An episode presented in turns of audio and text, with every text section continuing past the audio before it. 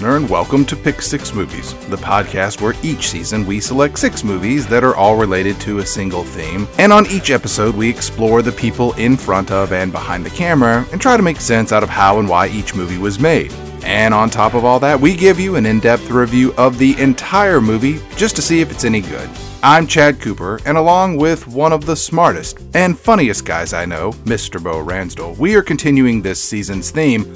Not that one, this one, where we've selected six subjectively bad movies with titles that are regularly confused with another movie of the same name and oftentimes with the same plot. Sort of. This is episode 5 of season 8, featuring a remake that nobody was asking for except for one guy who stars in the movie and also produces it. Well, who could that be? Well, it's the always entertaining Nicolas Cage in the 2006 remake of The Wicker Man. Wait, you didn't know that was a remake? Well, today's your lucky day, my friend. You have found yourself at the right podcast at the right time to fill your head with all kinds of useless movie history. And I know just the guy to put that useless history into your head and explain how the original Wicker Man came to be, as well as how this remake, unfortunately, or fortunately, depending upon your point of view, made its way into theaters. So let's get Bowen here to help us understand what all the buzz is about regarding this unbelievable honey of a movie. Oh, puns, the lowest form of humor. Bo, take it away.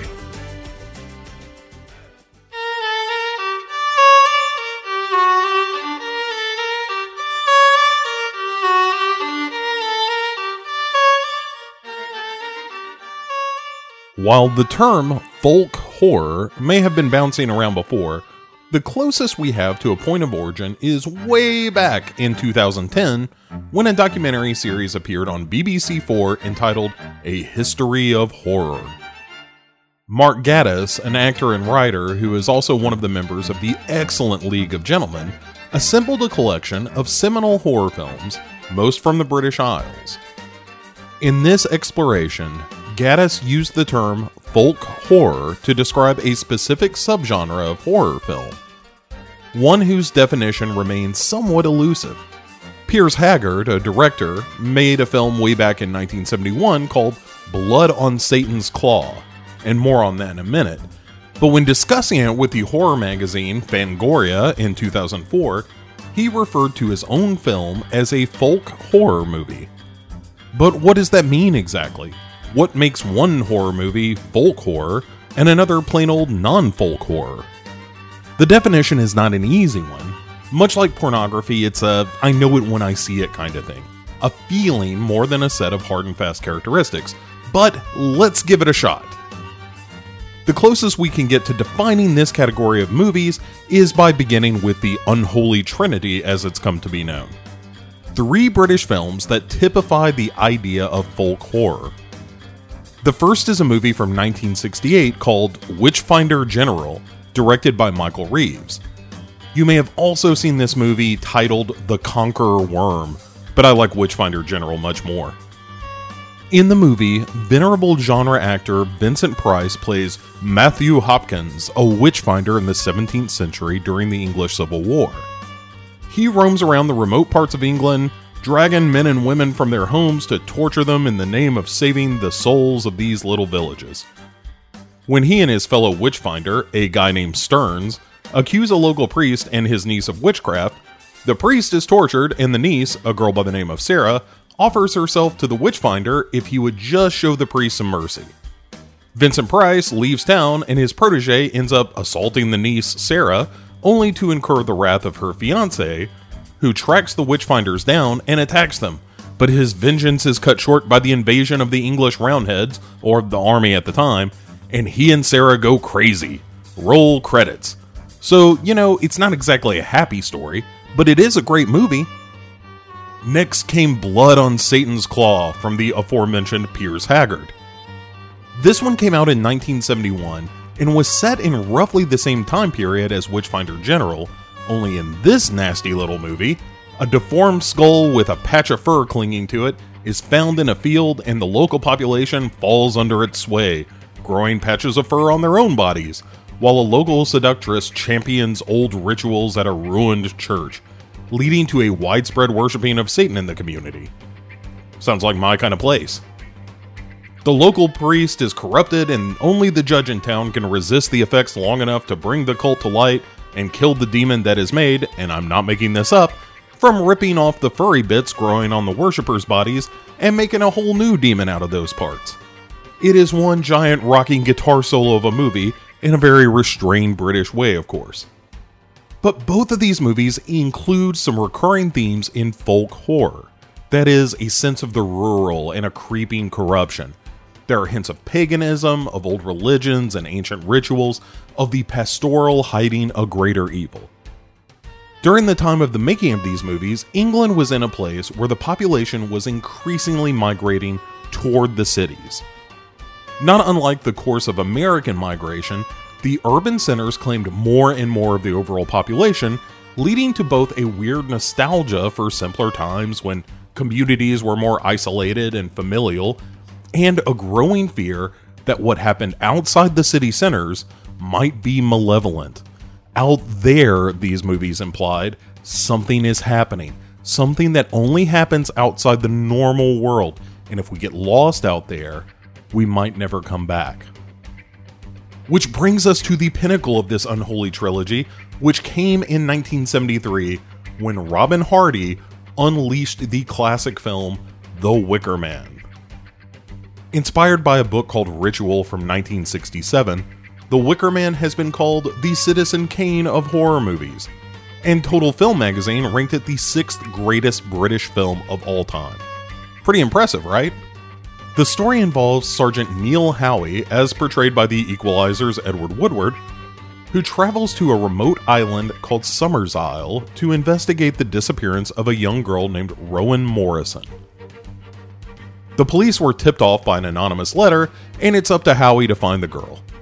Upon arriving, it's clear these Summers Isle weirdos are worshipping pagan gods, which flies in the face of Howie's powerful Christian faith. There are people fucking in the fields, sucking on toads to cure sore throats, and generally acting like a bunch of hippies.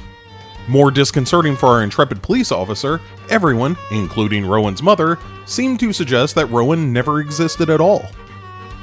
The alluring Britt Ekland shows up as a barmaid to seduce Howie, who is far too pious and moral to wallow in the pleasures of the flesh, and Christopher Lee, who I would remind our audience once made a heavy metal Christmas album, to submit his status as the coolest man who ever lived, he shows up as Lord Summersisle and tells Howie all about how the locals turned to paganism in support of good harvests for the fruit trees.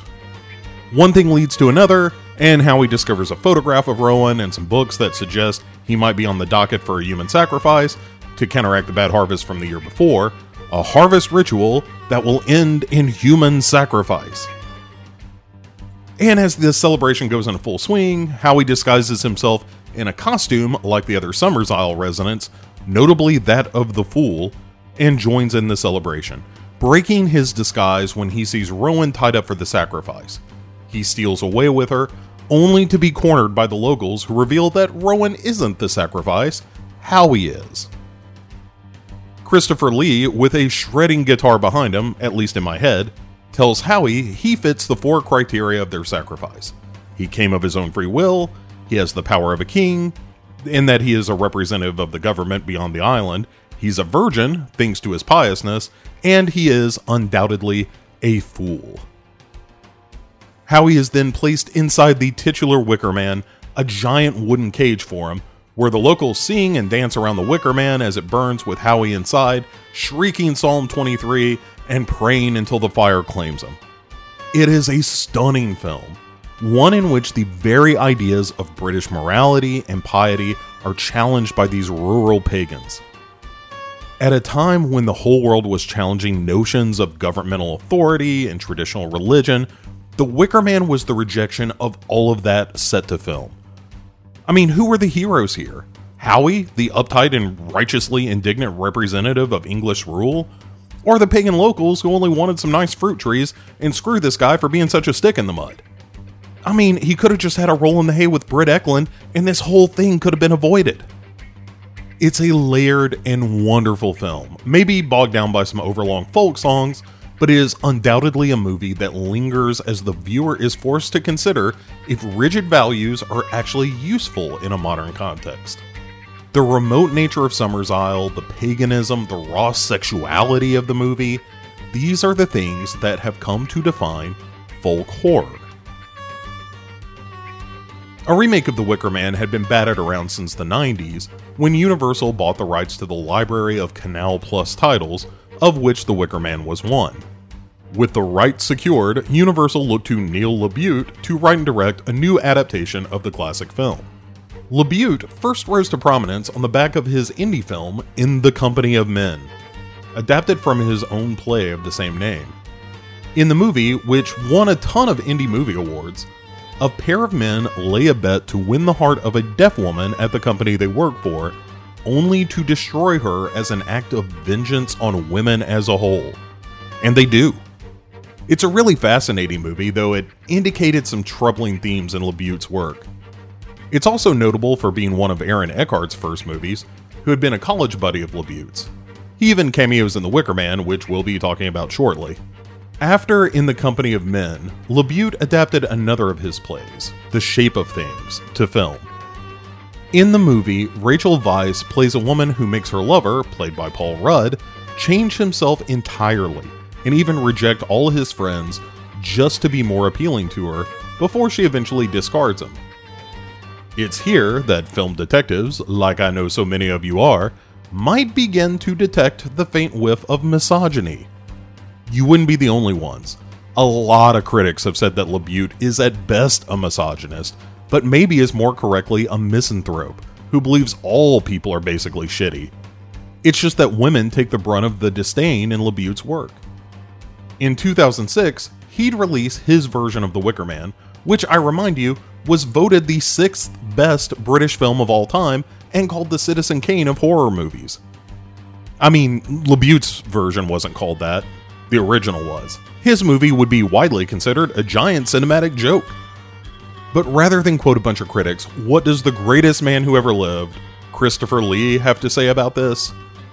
He said, You can make a follow up to a film, but to remake a movie with such history and success just doesn't make much sense to me. Nicolas Cage showed some regret here, too. In a very Nicolas Cage kind of way when doing some press for that second Ghost Rider movie, a definite stay tuned for Pick Six movies, Cage was asked what roles he'd like to revisit, and he said, I'd like to take the Wicker Man to Japan, except this time he's a ghost. Well, alright. And this version of the Wicker Man tanked, too, making only $38 million back on a $40 million budget. But fear not, Pick Six devotees, this did not end the trend of folk horror. In fact, it's seen a bit of a revival. The estimable director Ben Wheatley delivered a great folk horror film with Kill List in 2011, where a Hitman runs afoul of a mysterious organization, leading to one of the most folk horror of endings ever committed to film. There's Final Prayer, also called The Borderlands, depending on where you are in the world, from 2013, that is a nice slice of found footage folk horror, and most recently, Hereditary director Ari Aster unleashed Midsommar, which is a fantastic piece of folk horror filmmaking, reminding the viewer once again that once you get out there in the country, past where the cell phones work and the modern ways are left behind, out there, danger lurks. Out there, you are an other and not of the tribe. Out there, your beliefs are meaningless and only the ways of your new rural hosts matter. But back to our Wicker Man. Not that one, not the one that's the Citizen Kane of horror movies. This one, the one that has Nicolas Cage in it. But is this version of the Wicker Man really so bad? Do the women on this island have the right idea? And why did we have to wait for a director's cut to get to the goddamn bees? Well, time to call in our resident investigator, Chad Cooper, for a trip to the Pacific Northwest. Ladies and gentlemen, drones and queens, it's time to take a closer look at 2006's The Wicker Man.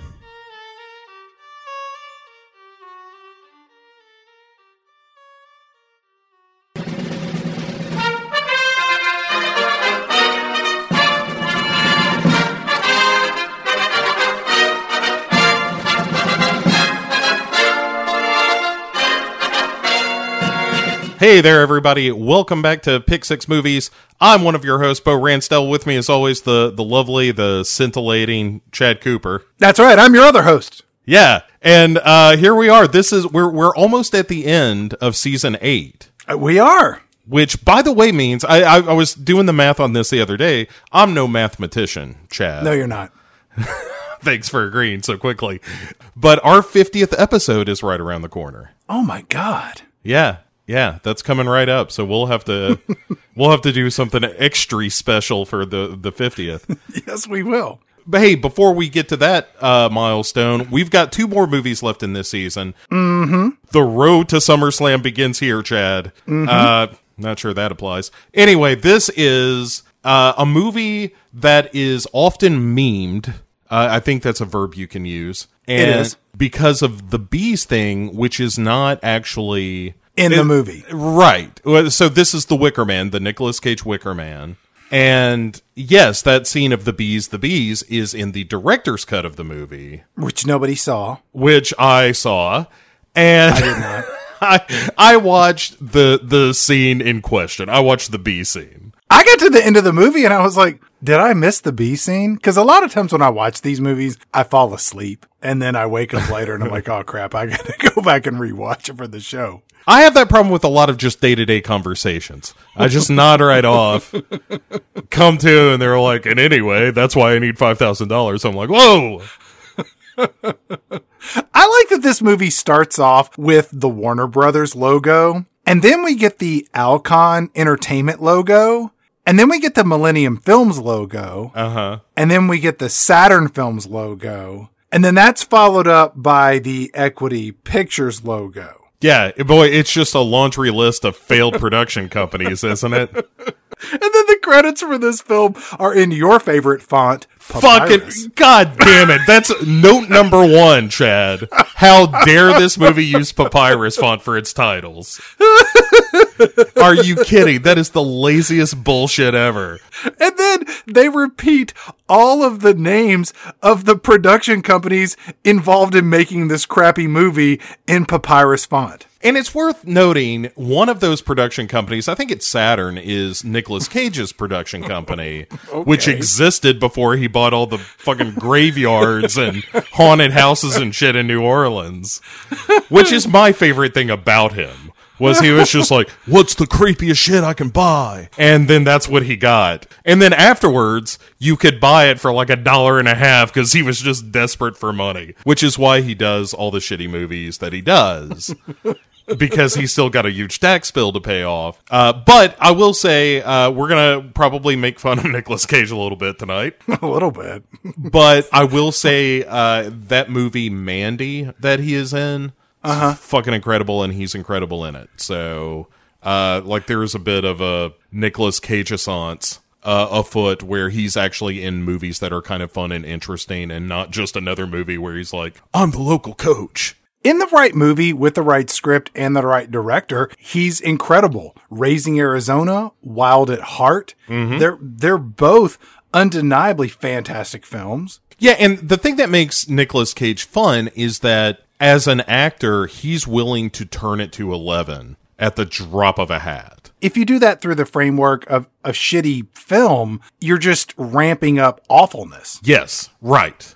That's why you you get like, you know, Ghost Rider 2 Spirit of Vengeance where he is a maniac in that movie. It's incredibly entertaining, but it's not a good movie. Before we get into the plot of this film, I want to really address how badly this movie misinterprets everything about its source material. Because the original movie is overly sexual and unsettling, and it has this unexpected, horrific, and strangely satisfying ending. And this movie does none of that. It gets everything wrong. Yeah, I, and just to peel back the curtain a little bit, you had never seen the original Wicker Man. No. prior to us talking about doing the remake of The Wicker Man.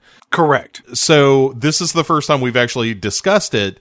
I, I think The Wicker Man is incredible. Uh, what was your reaction? I mean, seeing it kind of late in life, and there's, you know, the guild is off that lily for sure, but. I've never seen a movie that reminded me more of Willy Wonka and the Chocolate Factory and Stanley Kubrick's Clockwork Orange at the exact same time. yeah, but my favorite scene in that whole movie is when uh, Britt Ekland is singing the fuck song to him through the wall, and mm-hmm. it's like the Cradle of Love video or something where he's just like biting his fist and she's crawling wearing his tie. I mean, but it is kind of like this sexy scene. It's just Edward Woodward like, no bad erection. It, but it's fantastic. And at the end of it, you have Christopher Lee, fucking rock and roller Christopher Lee, mm-hmm. saying, It's time to keep your appointment with the Wicker Man. And it's like, oh, this is good. I don't care what happens after that, but anytime Nick, Christopher Lee uh, says that to you in that way, you are fucked. In watching the original, I kept thinking, what's going on here? As opposed to watching the Nicolas Cage version where I was like, what the fuck is going on here? yeah, it's a it's a subtle difference, but it's important. The only production in movie history that I can think of that got everything wrong in such grand, passionate fashion was when A Christmas Carol was made by the IBC network in Scrooged with Bill Murray. And in that film, we had a network putting on the Dickens classic. It really had all of the appropriate pieces and parts, but in that version, it included, you know, Buddy Hackett as Scrooge and Jamie Farr was in it and Mary Lou Retton was Tiny Tim. Somehow the solid gold dancers were there. Mm-hmm. That's what it's like watching this remake of The Wicker Man. Everything from the original source materials there, it's just completely wrong. I, I think this season's Poltergeist is pretty close in analogy of like, yeah, all the pieces are kind of there. It's just it's all shitty. and in the case of The Wicker Man, it's like, hey, what if we change the plot so it's way dumber? And also, what if it's way more misogynistic? Doesn't that sound like a good time, everybody? because as I pointed out in the introduction, like it's it's almost laughably char- in character for Neil LaBute where it's just every movie seems to take this turn at some point where it's just like women are out to get us, y'all. this movie starts off and we get an establishing shot that we're in rural somewhere and there's blue skies and open land and we get to see the names of all the people that are going to be in this movie, none of which you really recognize other than Nicolas Cage. There's one or two names that maybe seem recognizable, but most likely not. There's one big one other than Nicolas Cage, which is Ellen Burstyn. Right. And I spent the whole movie waiting for Ellen Barkin to show up. oh, yeah, that's not going to happen. This ain't Animal Kingdom. I saw her in Man Trouble. That is one of the three movies that I've ever paid for and walked out of. The other two were 1969, starring Kiefer Sutherland, Robert Downey Jr., and Winona Ryder. And the last one was Leonard Part 6, starring convicted rapist Bill Cosby. And leaving that movie, I went to see Throw Mama from the Train with Billy Crystal and Danny DeVito, a far superior film, more so than anything we'll ever reference tonight. And I think you may have been with me when I left said movie to go see other said movie. Yeah, I remember seeing uh, Throw Mama from the Train for sure. I don't remember mm-hmm. the other one. In Leonard Part 6, the moment that we as young teenage boys walked out was like he opened a refrigerator full of Coca Cola. And even for our young prepubescent minds, we were like, fuck this movie. Coca Cola in a fridge. Yeah, you just want to open those cans of Coke yourself around Leonard Part 6. Don't let him bring you the open one. So our movie takes us to a truck stop diner, and it's at this point we get a real bona fide movie star in this motion picture with Aaron Eckhart uh, portraying the role of nameless trucker in truck stop. Yeah, two faced pieces right out of this movie. He's just like, nope. Hey, audience of The Wicker Man, get out while the getting's good, says Aaron Eckhart. I'm watching this movie and I'm like, hey, that's Aaron Eckhart. Where's he going? Should we follow him? He's not coming back, is he? Does he know something? He read the script. Oh my God, this is going to be awful. I'm gonna need my check, little darling. I just got a call from Christopher Nolan.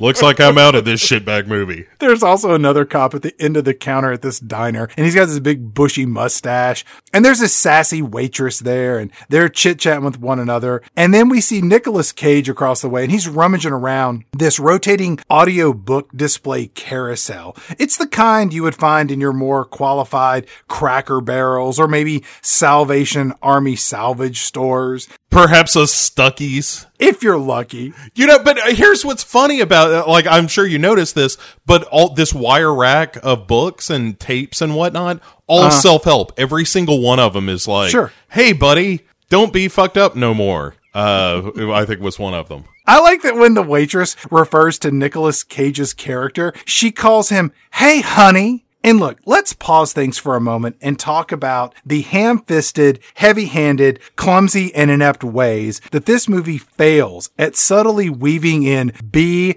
and B adjacent imagery, language, and visuals into this motion picture. Not since the B movie have there been so many B puns. Did, did you have that in your notes? Did I family feud that one? Not at all. Okay. I didn't think I would see a narrative that would hit you over the head with such obvious visual and literary references as I had seen previously in Melville's Billy Budd. However, Wickerman, kudos to you. Yeah, yeah, it's a yeah. Labute's a real Melville, that's for sure. The B imagery in this movie is so clumsy and unsubtle, and it's just screaming in plain sight that I must say they've really set a new standard in my estimation for slapping you in the face with allegory and metaphor in a disastrous attempt to come off as being clever and smart. Yeah, it, it's something to behold for sure. And, you know, spoilers, I would tell everyone to see this movie who's interested in how not to make a movie right. Yes. Because it gets everything wrong, like including this stuff. Ev- they get everything wrong. I, Nicolas Cage picks up an audiobook from this rack and it's called Everything's Okay. You know, honey, I'm okay, you're okay, and that's there what it is. God damn it, Chad, that's line four. So he, it turns out he's a motorcycle cop because he's got a cool CHiPs helmet. and there's a montage of him just driving around and pulling people over and issuing bullshit tickets. Mm-hmm. And then he sees a doll fly out of a family truckster. Mm-hmm. And he does a straight up raising Arizona. Yeah, he scoops it up the way Randall Tex Cobb would scoop up a baby in a high chair. Right. Breaking cardinal rule of cinema for Bo Ransdell. Number seven. Number seven, don't remind me of a better movie while I'm watching your shitty movie. And you're do- you're already doing it because it's called the fucking Wicker Man, and the original The Wicker Man's amazing. So for McGinsey's, that's a problem. And so he follows the car, you know, and throws on the blues and and pulls the car over, and it's a mother in the front seat and a daughter in the back seat. And this daughter in the back seat's a real handful, Chad. Yeah. She's got blonde hair and she's wearing a red sweater. Right. Be, uh, this will be kind of important. it there's a thing that you see it a bunch. Don't worry about it, people. He's like, you know, hey, where are you guys headed so fast? And why is this little bitch throwing dolls out of the car? And she's like, uh, well, we're moving and we're in a hurry and sorry about that. And he's like, here you go, little girl, and gives uh, the girl the doll back. The girl says, Did you get my doll? She's all shitty about it. Yeah, and he gives her the doll back, and she just throws it out the window into traffic. It is the biggest fuck the police moment I've ever seen since Straight Outta Compton. Yeah, coming from a little girl that looks like she'd be trying to sell you some cookies and is instead just trying to straight up murder a cop. And Nicolas Cage says, Don't worry, it comes with the territory. I'll go get your little doll again. And then Nicolas Cage walks over and he picks up this doll. And it's this point, the car containing this blonde headed mother and this blonde haired, I don't know what, what, anarchist daughter. They get, they get hit head on by an 18 wheeler smoosh. Yeah, Yeah, I mean it, it's a pretty good car wreck in fairness. What would you say is a better head-on collision killing a family? This or the Changeling? The Changeling is not nearly as graphic as this. This might be better. How about the car crash when Cameron Diaz tries to kill Tom Cruise in Vanilla Sky? That or this? I like the Vanilla Sky one more because it's so abrupt. How about when stuntman Mike crashes the car in Death Proof versus this? Everything in Death Proof is better than this. How about when Javier Bardem gets hit in No Country for Old Men? Ooh, that's fucking good. Uh, yeah, that's way better than this. What about Chris Cooper uh, getting T-boned in Adaptation? Uh, this is maybe better than that. How about when that logging stick goes through the windshield in Final Destination 2? That's pretty good. Yeah, that's one of the best things that ever happened to me.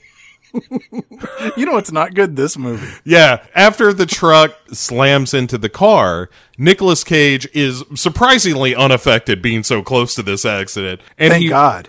Yeah, yeah. th- thanks for all of us. Uh, and he runs to the car, which is on fire, but the the pretty little blonde haired anarchist inside is alive, uh-huh. and just staring at him, just like you're gonna let me die, cop. Let that burn into your consciousness, huh? Keep your eyes open. Nicolas Cage takes, uh, I think it's his helmet and busts into the the back window and is like, "Hey, little girl, take my hand." And she does it. She's just like, "Fuck you, cop. Just watch me roast." And then the car explodes, and we get opening titles. Let me pause things for a moment. Here. Please. For anyone who hasn't seen this movie, and you absolutely should, it's terrible.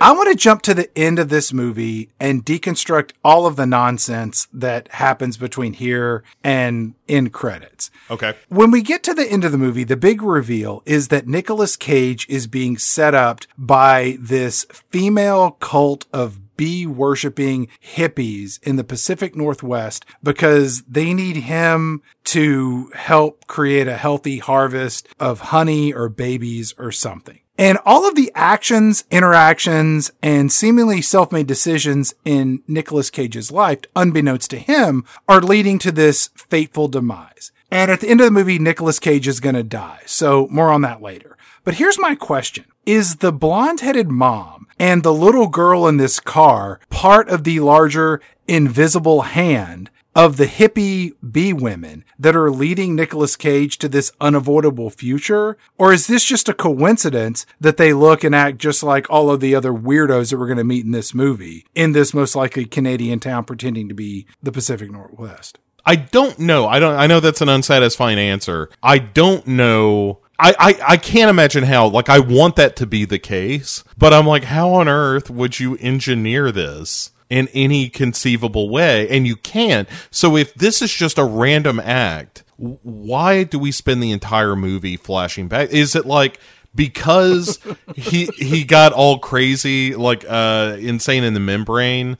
That the female cop who was clearly in on it, if she was like, "Oh, he's good and broken now, and he's on vacation," what a perfect time to send him to his doom. It's because it's poorly written and poorly conceived. Right. Because if they're in on it, this woman and this little girl drove their car and dropped a doll so that he would pick it up. And then they parked. And then apparently they hired someone to drive an 18 wheeler to crash into them to kill them, right? Yeah, I, I mean, it would all have to be people that were like uh, the strike force from Summers Isle, where it was like, all right, Katie, you know what to do. That's right. I'm going to sit there in the car and let Jeff run the fuck into me and kill me and the little girl. That's right. Why are we doing this again? Because we need a sacrifice, somebody to kill for harvest. Huh. But at the same time, I'm so sorry about this. It none of this makes any damn sense because even in this movie, the woman Willow that we'll meet later had sex with him 8 years and 9 months ago in preparation for a harvest that's bad so they can kill him to offset bad moj it, I get the impression they ain't waiting for a bad harvest in, in Summers Isle. I think it's like, uh, you know what? I think one of the bees was a little logy. We better Let's- kill one of these dudes that you fucked out on Rumspringa. Let's just keep going. if right. we really try to like deconstruct this, it's gonna be like trying to explain the time travel nonsense of Back to the Future, which you should never do because it's a perfect trilogy. We'll both end up in the booby hatch. We keep doing much more of that. Uh, so Nicolas Cage, when we when we come out of credits, uh, Nicolas Cage is popping a pill and watching a cowboy movie. Sure. And his lady police officer friend shows up. Officer, not Jane Lynch. Right. Oh my God, she looks so much like Jane Lynch. It's eerie. but but she's not because Jane Lynch would have been better. But this lady police officer shows up and uh, she's like, "Hey, are you resigning?" And he's like, "I can't. My dad would kill me." Don't worry, that doesn't mean anything. It doesn't go anywhere. It doesn't matter at all. And I gotta ask you, so Officer not Jane Lynch, she's part of the broader conspiracy to guide Nicolas Cage to his unavoidable end, correct? Yes. One. So- yes. So Officer not Jane Lynch went to the police academy. She uh-huh. worked really hard to make it through the ranks and she got assigned to a division of the force that would allow her to become friends with Nicolas Cage so that after her fellow female cult friend member and her fuck the man blonde haired younger daughter sacrificed themselves in a head on crash so that not Jane Lynch could stop by and console Nicolas Cage and bring him letters from other police officers, which also include a letter to kickstart this movie into high gear, is what's happening here. I'm sorry, I stopped listening there. Um, you were saying something about Nicolas Cage and uh, drugs. It's so contrived. It is beyond elaborate. Like, and I want to say again, the original Wicker Man, when they get around to explaining, like, here's how we got you here, but it makes so much more sense because you see it all through the movie. Yes. And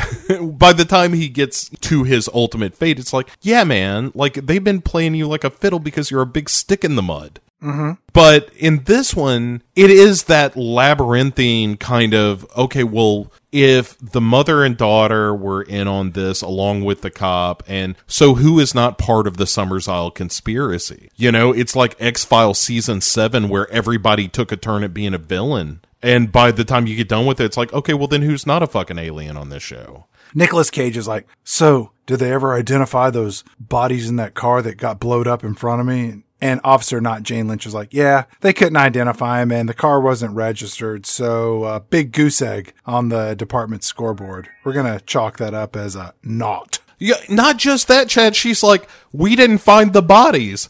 It's like, what the fuck? What happened? Where did they leave? Science. I, I mean, this is not a like.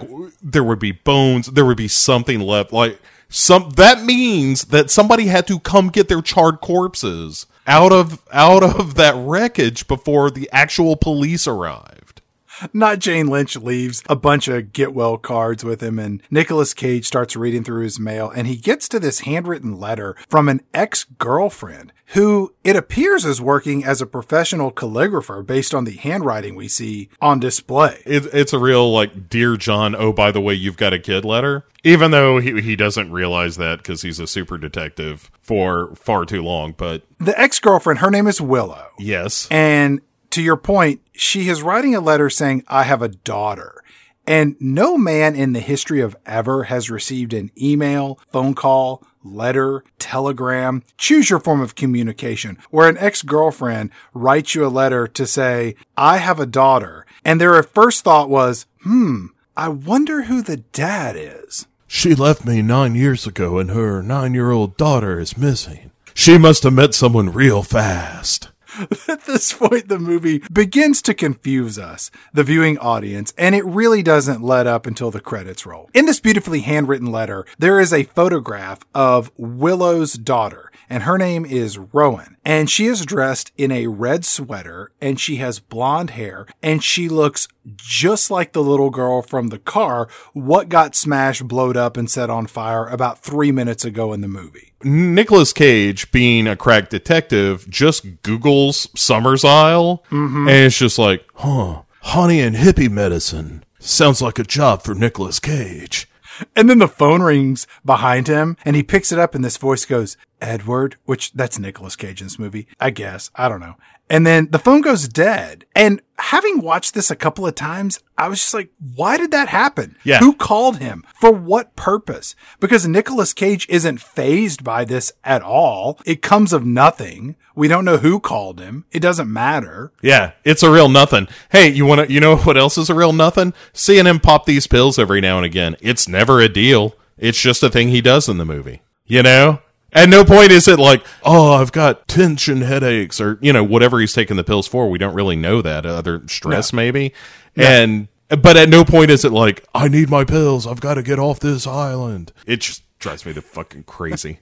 Nicolas Cage goes down to police HQ and he meets his nameless mustached partner from earlier in the movie at the diner. And Nicolas Cage says, This letter showed up, but it ain't got no stamp. And Officer Not Jane Lynch delivered it. How did this letter get in the stack of stamped letters at my house? Who would have done this? And then his partner takes the handwritten letter and he reads it and he's like, So this is an old flame? And Nicolas Cage says, Ex fiance. Which this nameless partner was like, and she has the nerve to write you a letter after some other man got her pregnant and now she needs help finding this other man's child? The nerve of some people. I admire the fact that one character in this movie at least is like, you know what? Fuck that lady. You haven't seen her since she ran out on you. You don't owe her anything. But then Officer Not Jane Lynch stops by and she pokes her in like, hey guys. And then she leaves for no reason. And then Nicolas Cage says, well, anyway, I'm headed to Summers Isle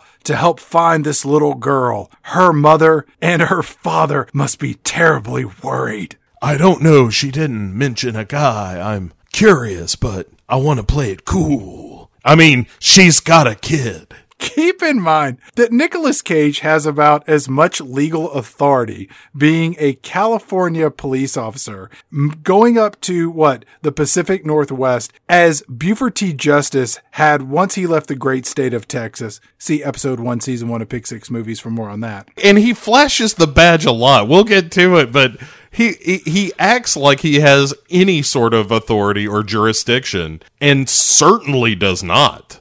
No, not at all. We next see Nicolas Cage riding on a ferry boat and he's dressed like a substitute teacher. He's got a button down shirt and a tie and a sweater vest and a tweed jacket with the patches on the elbows too. It's all coming together.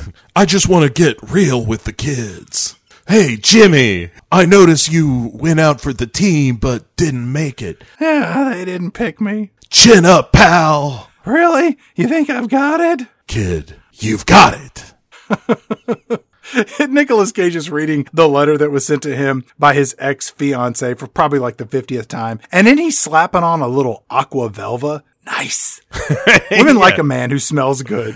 And Yeah. aqua velva will do the trick. Or maybe Old Spice. That's good too, right? Brut. Just keep yourself a a fifth of Brut. What are you wearing? It's Brut. Jesus Christ. Most users are degenerate alcoholics who drink it rather than wear it. That's why that's why you get it by the handle. So then, outside on the ferry boat's landing, Nicolas Cage sees another blonde haired little girl in a red sweater and she's looking out on the water. And then Nicolas Cage imagines an 18 wheeler killing this little girl by driving across the bow of this ship and just crunching this girl to death. And he's imagining it. I felt, or was like, or was like, oh my God, this truck driver is really bad at his job. Yeah, drug hovercrafters. what are we gonna do about those assholes? Don't care if it's land, air, or sea, Chad. Bad driving all over the place. But to make matters even more confusing, we cut back and we see that he didn't just imagine the little girl because the little girl is real and she's there with her blonde older mom. And I'm like, are they part of the hippie cult also? Just to kind of keep the theme running along? Who knows? All I know is that it drove him right to his nervous pills again. I need my pills. yeah, because they never really put a point on what what these pills are. That's what I thought of them as the entire movie of just oh these nervous pills, you know. Nicolas Cage calls up his nameless mustached partner back in California and he leaves a message that says, Hey pal, I just wanted you to know that I'm hello? Hello? So nobody knows where Nicolas Cage is from here on out, except for the fact that he told his partner earlier where he was going and when and why he would be there. Uh, he's really setting himself up to just go plain missing. I know. I know from my years squatching in those woods, you always let somebody know where you're going to be. Nicolas Cage wanders down to this boat dock and he meets this seaplane captain who says that he's going to Summers Isle as he does every day to drop off supplies. And Nicolas Cage asks for a ride. And the seaplane captain says, fuck off. And Nicolas Cage bribes the seaplane captain with his two friends, Mr. Grant and his twin brother, Ulysses. yeah, it's just the worst. He gives him two $50 bills. Yeah, and this this guy whose livelihood the the seaplane captain. Yeah, the the uh, this pilot who is like, I can't take you to Summers Isle. There are private people. I, I they're part of me livelihood because he talks like a pirate. And sure. Nicolas Cage is just like, how about a cool hundred dollars to potentially lose your future? Ka-ching! Yeah, and he's just like he has no impulse control at all. His tongue rolls out of his mouth like a cartoon wolf, and he. Do ye know how many scratch off lottery tickets I could buy with that? The answer is 100. That's me retirement plan. One of these days. all sevens the sea the seaplane captain's like, all right, give me the hundred bucks. I'll drop you off on a beach outside of town, and you can walk your way in. Like they're still not gonna know. Like where did this stranger come from? Oh, there's the plane, but they didn't show up at exactly the same time. Maybe he swam.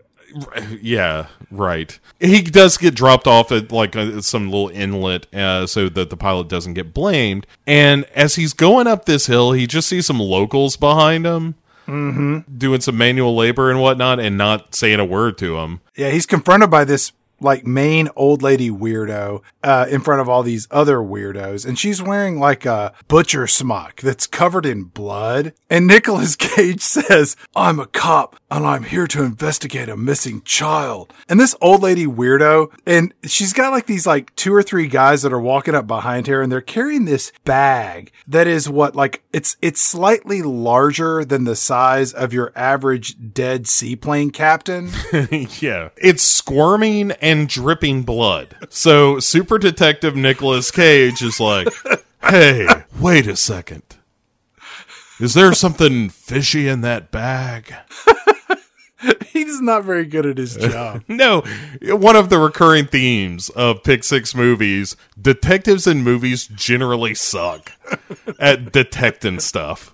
Nicolas Cage pulls out a picture and he says, Look, weird old lady and your weird old lady friends, have you seen this child? She was last seen wearing her damn jammies. They had Yodas and shit on them. And the old lady's like, I haven't seen a child like that today or yesterday or tomorrow. Like, we don't know this kid at all. Yeah. And they're like, yeah, we don't know her. And uh, he shows the, the picture to some of the other women gathering around. They're like, yeah, we don't know who that is. And they're like, hey, if you're going to stay here, you need to go speak with Sister Summers Isle. And he's like, I was invited here by Willow and they're like, "Oh, my ex girlfriend slash fiance Willow sent me a letter." And she needs my help finding this eight year old little girl. We were engaged for about eight years and nine months ago, and I'm here to help her find her missing daughter, Rowan. Willow and Rowan's dad must be incredibly worried about their little girl. Just between you and me, do you see her around with a guy much?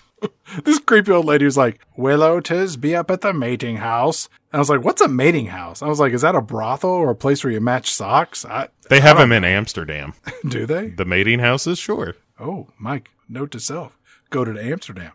Note to self: stay away from Amsterdam.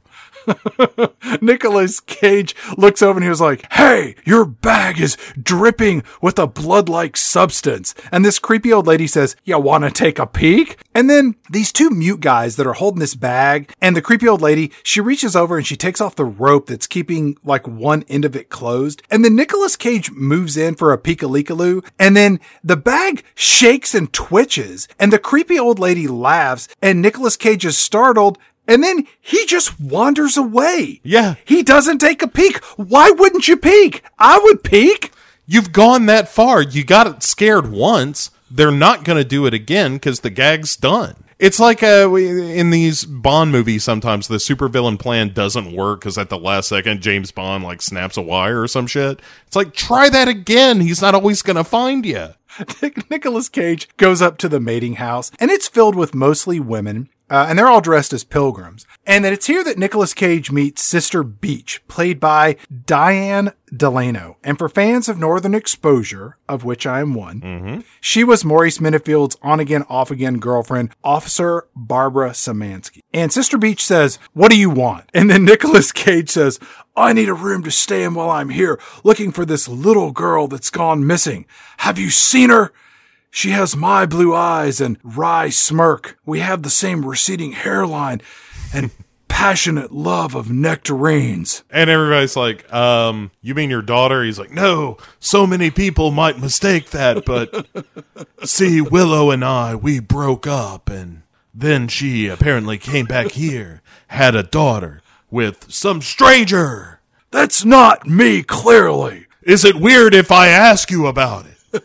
like, does she live alone now? Sister Beach also but says, piss off. And then who comes walking in but Sister Willow?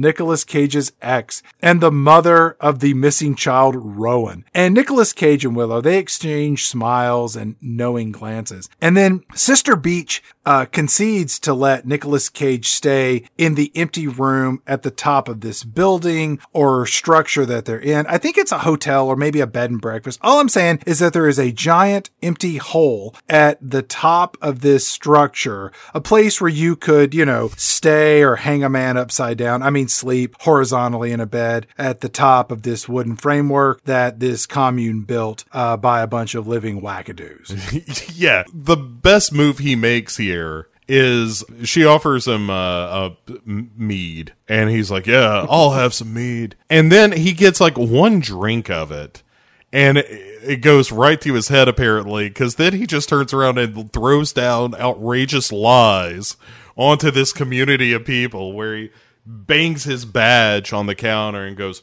All right, I am here on official police business. And it's like, You are not. to begin with, there is nothing official about what's happening here. and then he says, and I'm going to want to talk to each and every one of you. And they're like, fucking whatever, man. Like, maybe yes, maybe no you need to take that upstairs and sleep it off. And then uh, a bee lands on him. And he does what everyone who's uh, afraid of getting stung by a bee does. He smacks it to his flesh. And right. and they're like, "Hey, what did you kill that bee for, man?" And he's like, "I'm allergic." And it's like, okay, that I'm sure will come into play later. And then Willow grabs his stuff and is just like, I'll see him up to his room. You know, I mean, the father of my, I mean, nothing. And uh, so grabs his shit, takes him upstairs, uh, gives him this this key, but also slips him a note as she does so that says they're being watched and he should believe nothing. Right. And for those that missed earlier episodes of Pick Six movies, just as a baseline, when someone in a film says, trust me, in a movie, don't trust them. Right. They're the villain. But but if they ask, do you trust me? You can totally trust them. Yes. But in this case, if they say, don't trust anyone, then you can trust them at first, but later on, they're going to turn out to be a bad guy, or in this case, a bad woman or a bad Willow, and they're going to fuck you over. And in this case, Willow is going to turn out to be one of the many people that are planning to kill Nicolas Cage. Yeah, they're playing him for a chump Yeah. And uh, so Willow is like, you know, meet me uh, in an hour somewhere uh, private. And he does. And Nicolas Cage uh, finds that Willow is still wearing uh, the engagement ring. Uh, around her neck, and this is the point where he's like, "Hey, what happened to you?" Yeah, well, he says traditionally the guy gets his ring back when his fiance runs away. And Willow is just like, oh, here you go again, Nicolas Cage. This is exactly why I left. You're so goddamn selfish. It's all about you. Hey, you and about gift me, giving rules. It was a lot of down payments, a lot of deposits. Mm-hmm. We lost them all. Right, right. You know what? I'll give you this. You got to do something for me. I'll take you to dinner, but you know what you got to do later. It's insulting. You know what? Maybe I pawned that ring to put food on the table for our, I mean, my daughter. You didn't pawn it, it's around your neck. You're just being rude to make a point, which is what you always do, Willow. Nicolas Cage, he goes on, he's like, hey, let's go slow here. I'm just adjusting to the fact that you have a daughter that's left handed like me and enjoys water painting as a means of relaxation the same way that I do. What did you say her middle name was? I'm her dad? Weird. Nicolas Cage says, What happened to you, Willow? Did you run off and leave me with that very expensive engagement ring on your finger? And Willow's like, like, why do we do anything in life, Nicolas Cage? I don't know. And Nicolas Cage says, was it some other guy? I mean, obviously it was some other guy who's the biological father of your missing daughter that in this snapshot photo appears to naturally lean to the left in embarrassment as you took her photo, kind of like I used to do when you took pictures of me. Even after all that unprotected sex we had, right up until the day you left, and doctors had just told me I had something called a 120% fertility rate. Willow responds, Look, Nicolas Cage, I was scared, okay? I was young. I res- I wasn't ready for all this, whatever this is. Look, just be happy I reached out to you at all, okay? And I didn't even mention the, the crafts woman-like calligraphy that was in that letter I sent to you. You know what? You didn't say anything about that. I wrote all that. It took me three days. I had to start over four times. You never notice any of the little details. You're a perfectionist. How many times perfectionist. did I tell you that my love language is a combination of acts of service and gift giving? I swear, I think your love language is being an ungrateful asshole. That's what I think. You know, the moment is why they call it the present, Willow. This is all very odd. Why not get someone with a background in police and detective work to find your missing daughter, Rowan? Maybe like her father. I'm guessing that he has a background like that. Wouldn't it be weird if I had somehow met him before, seeing as I'm a police officer and he's a police officer, I'll- hypothetically? I can tell you, I think you two would really hit it off. Yeah, you know what, Nicolas Cage is sharp as a tack and dumb as a rock. Look, I gotta go. So good luck walking around this island with all of these stinky people that don't use deodorant or soap, looking at our shit. Look, our missing your my look. It's my missing daughter. Okay, I've got a missing daughter. Let's just say Rowan.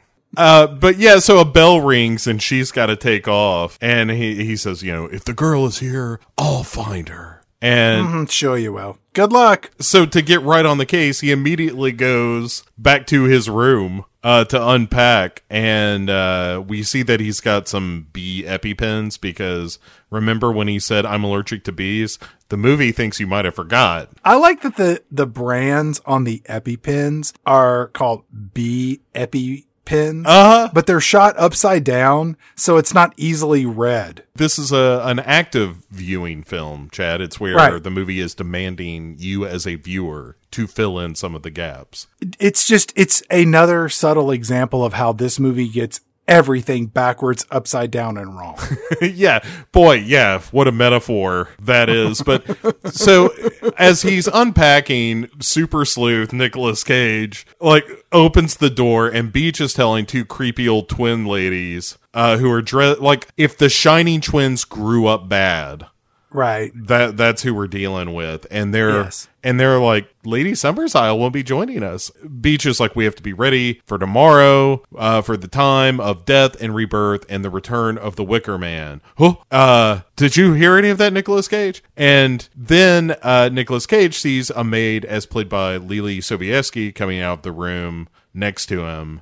And she Her is name is Sister Honey.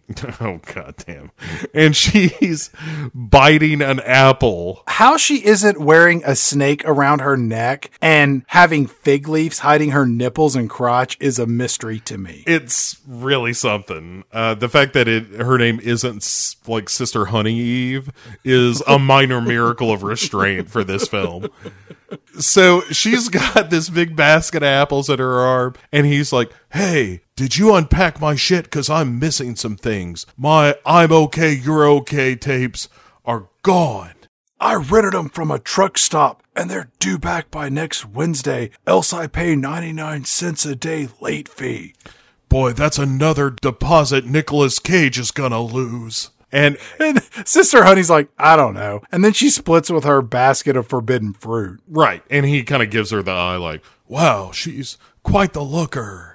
And then that night, he dreams of the girl on the boat again, while uh-huh. s- the card is being narrated that he got. That's like, "Come to Summers Island, save Rowan, my daughter, not your daughter, maybe your daughter. What we'll talk about it when you get here." And then a truck hits the girl. And then he's by the car on the road, and then a truck passes by, and the passengers in the car disappear. And then he wakes up and takes a nervous pill Right. And it's all nonsense. And then he sees uh, a girl outside in the dark and chases after her. Right. He hears some distant chatter, according to the closed captioning on my television. yeah, it was real. Ch- it was like squirrels in the distance. It's a little blonde headed girl, again, wearing a red sweater, and she scampers off. Every little girl in this movie is dressed in the same red sweater outfit. When it all wraps up, at the end of the film, it begs more questions than it provides answers in regard to what is going on in this film. Yeah, and the fact that there are two reasonably different versions of the ending, I think, says something too. But But in this particular scene, if everyone is conspiring against Nicolas Cage to have him die in the end, are they just waiting for him to wake up from his slumber? And then when he goes to the window, they're all just like, you know, Marion, run, run, go, go, go, go, go now. He's out there. Yeah. Go, go, go. Hurry, hurry, hurry, hurry, hurry.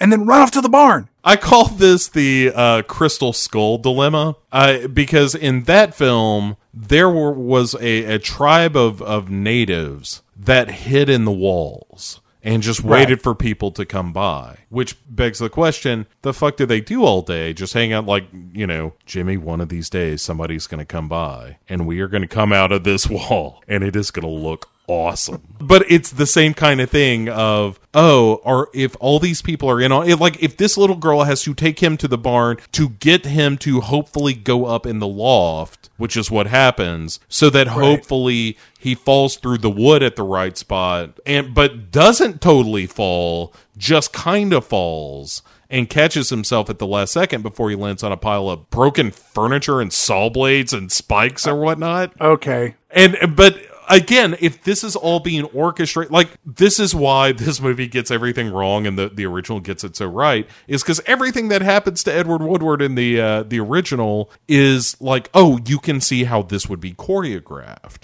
Whereas this is like so we're just hoping he steps on the right thing and if he does step on the right thing that he catches himself before it's too late it's way too detailed and way too p- specific. In the original, it's more not fast and loose, but there's more wiggle room to get him to the conclusion of the motion picture. yes this is far too elaborate in every conceivable way It makes the game look plausible. Yes, yes. The game seems like a more likely scenario. And that's a movie at the end of it. You're just like, bullshit. Yeah, yeah. There's uh, uh, now you see me too. Is another one where it's like you just made straight up magic happen. The next morning, Nicolas Cage is at a table and he's eating breakfast at the Summersisle B&B. And Sister Honey, the apple chomping younger weirdo that was upstairs earlier um, in the film, she shows up and she's not carrying apples this time.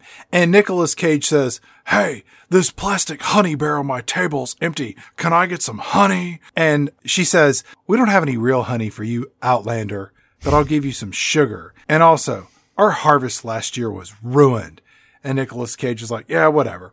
So then Sister Honey, she leaves the breakfast uh, nook and Nicolas Cage makes his way over to this wall that has framed photos hanging in a six by 10 grid of black and white photos. And it kind of looks like a restaurant that would hang up pictures of like C and D list celebrities that have eaten there. You know what I'm talking about? Like Yeah. it's always Yeah, like yeah. Elvira or Wee Man or Mean Gene Okerlund. Tony Danza is going to show up on a wall like that. Yeah. David Hasselhoff. You might get Lou Ferrigno. And for some weird reason, Tiger Woods is on the wall. Yeah, that one you you keep thinking you're gonna take it down, but eh, he seems okay now.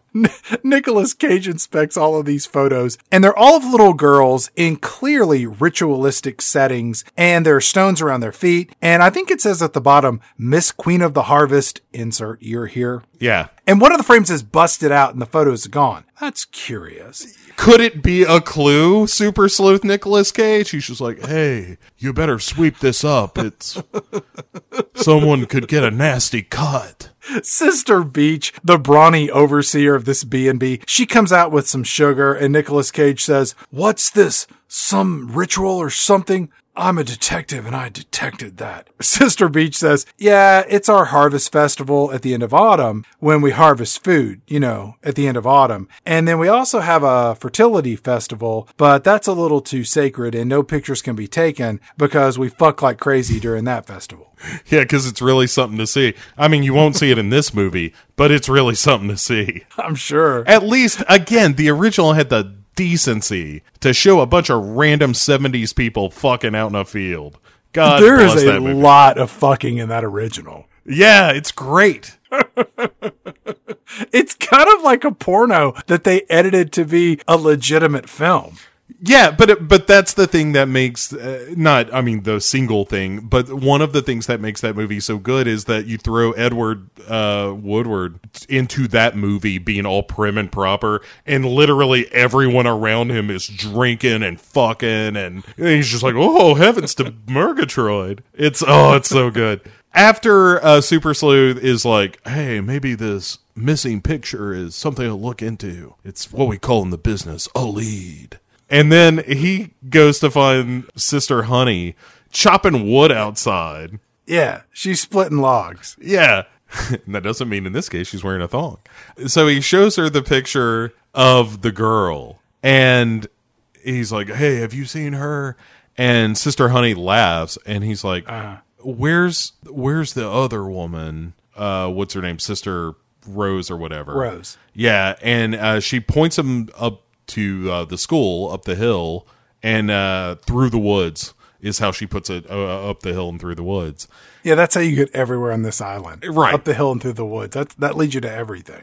And he's like, "Hey, so what's going on tomorrow? What's this super festival? Is it like should I dress casual? Tweed jacket or no tweed jacket? I mean, either way, the sweater vest is happening. I don't think there's any question about that. Uh, but she's like, well, I don't know. Tee hee. Then she says, kind of suddenly, hey, when you leave, you have to take me with you. And he's like, hey, get off me. But as an audience member, when she says, if you leave, will you take me with you? There is a moment where you think, Sister Honey knows that this place is up to no good. She wants to escape and maybe Nicolas Cage can help her. But at the end of the movie, none of this is true. Right. And, and also because it never comes up again, it's not like she's playing him. No. It's just like, oh, in this one moment, she acts a little erratically for goofs. It's only in this film to tie to kind of the epilogue of the movie. Yeah, okay, I suppose.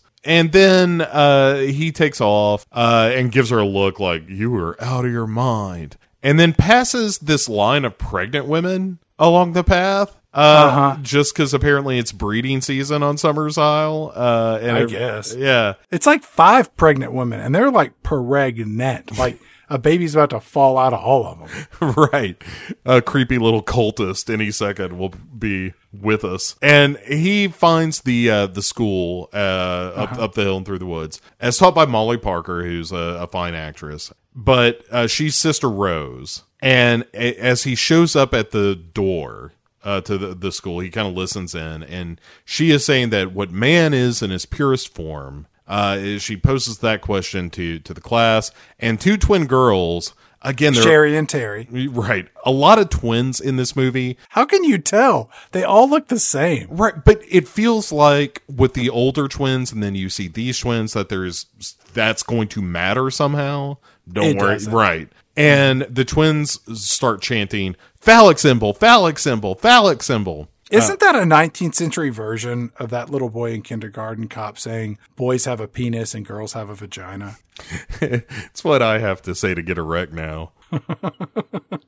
Just a chant. I go to a place in my mind. Nicolas Cage like startles her when he's like, "Hey there, kids," and she's like, "Oh, what are you doing in here, crazy man?" And then uh, he's like, "Hey, I just want to rap with you guys for a second. I got a picture here to show you. If you could pass that around." Wait, around." wait, that's a photo of me. Hold on. Here it is. This is a photo of the missing girl. We look so much alike. Anyway, have any of you seen this missing little girl? And yeah, in 201, they're just like, um, we don't know who this is. They say they don't know the name or the picture. And then, in a nod to the original, which works way better in the original, of course, but he's like, hey, As does everything. there's an empty desk. Whose is that? And they open the desk, and a crow flies out. Uh huh. And then he's like, "Why would you do something horrible like that to the sacred crow, the the bird that carries the spirit to the afterlife?" Um, and they're like, "We just wanted to see how long uh, we could do that for before the the bird died." And Nicolas Cage has a good old fashioned Nicolas Cage freak out when he's just like, "What? Why would you do a sick thing like that?"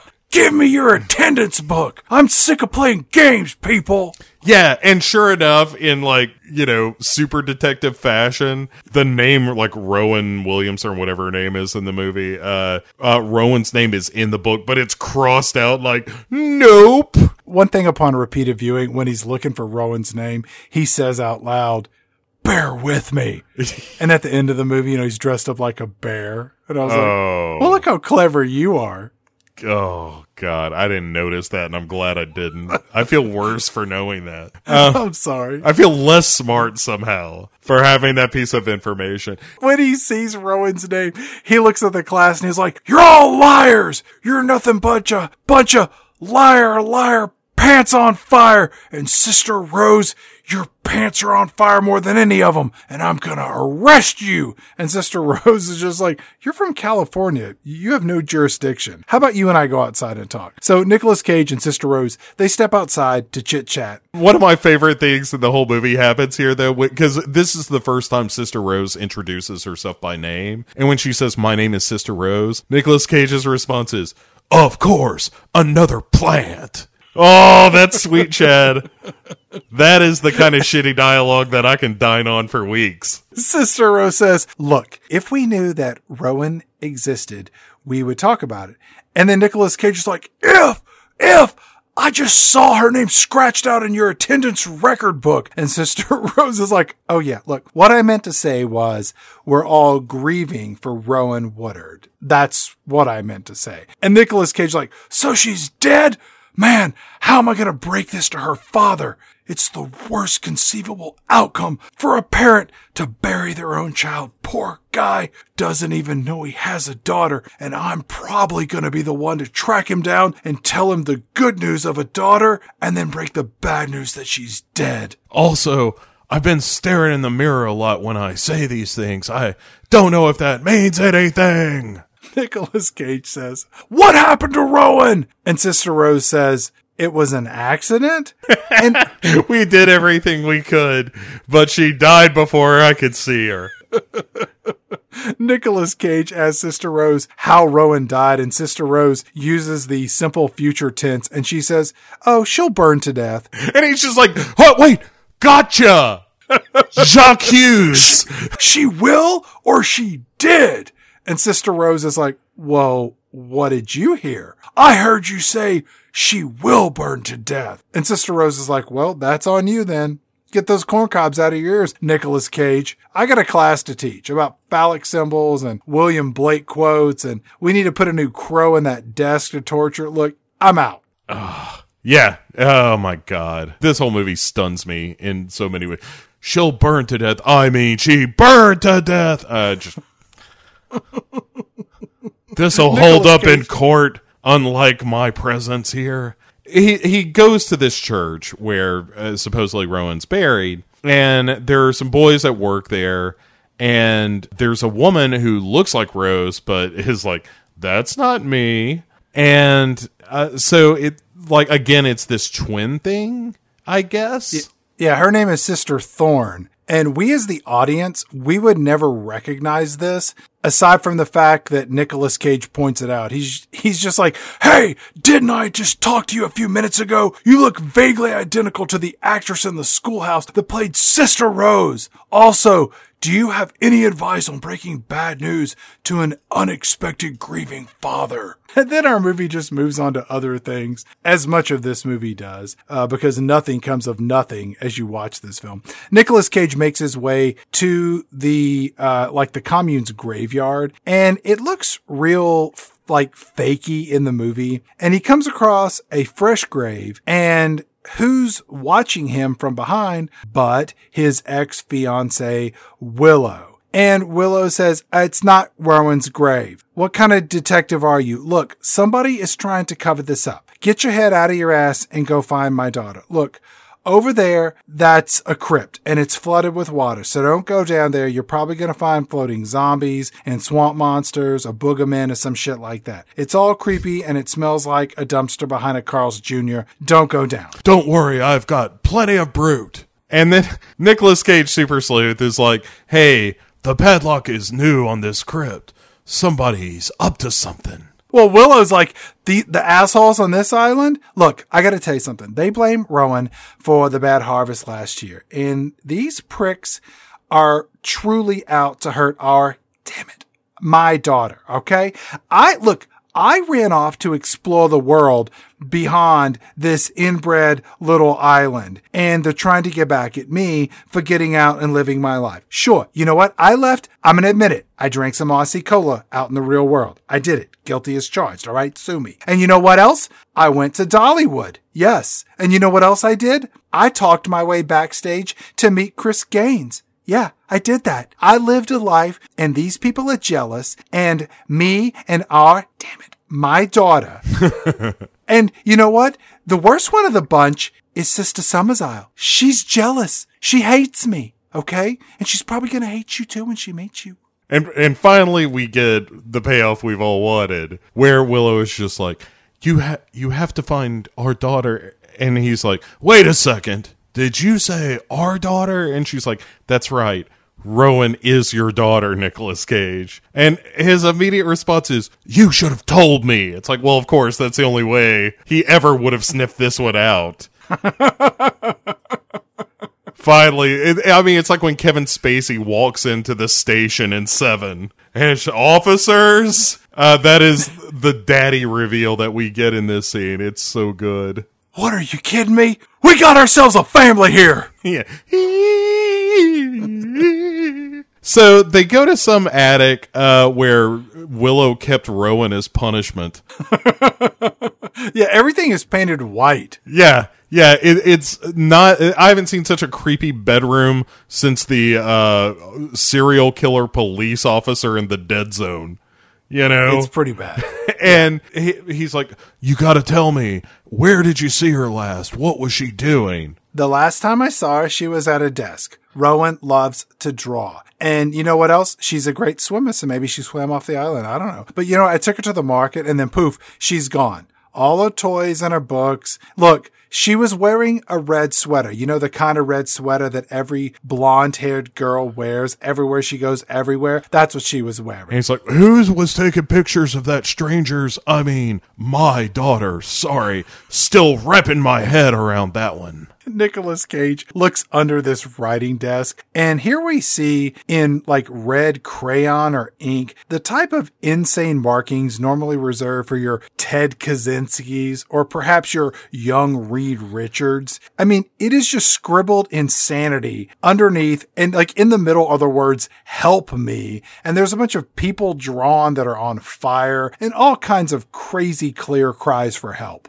Right. I mean, this is a real we need to talk about Kevin, except it's we need to talk about Rowan. Because he's like, hey, did you see the crazy shit that our daughter's been drawing under this desk? This comes from your side of the family, not mine. And Willow's immediately like, yeah, she's having a tough time around here. It's like, no, lady, that ain't a tough time. That's Mindhunter season three.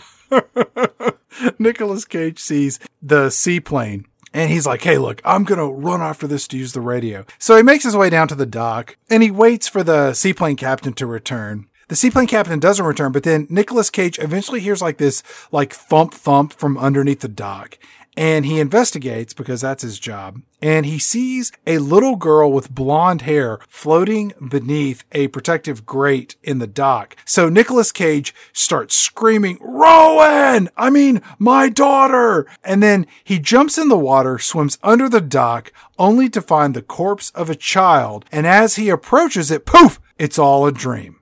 Except it's a double fake where he dreams that he's holding the limp body in his arms and he does another oh and it's a real inception. how however i gotta say the delivery of because what he says when he wakes up the second time is god damn it! And it's a really good delivery. That is a solid god damn it. Uh, i was real impressed. And then he, he takes another nervous pill and uh-huh. it's just like, well, looks like I'm doing it the Mark Spitz way. And takes off his sweater vest and and dives into the water. Well, he strips down to his boxers and his like undershirt. Yeah, and he swims out to the plane and the console is all busted up and the uh-huh. radio's all all jacked and so he is uh he is trapped. Good old-fashioned trapped on Summersisle. What a dummy. Hey, I wonder who did this. Maybe Rowan's dad. Angry that I'd oh, arrived. Wait. Oh. Then Nicolas Cage, he goes back to the dock and I'm guessing he dressed himself and heads back into town. And I was like, did he put his clothes on over that wet underwear? Because when we see him in town, it doesn't look like he pissed himself, which that's what it would look like if you put normal clothes over wet underwear and an undershirt. Not a lot of people know this, but my pelvis runs at a temperature of 163.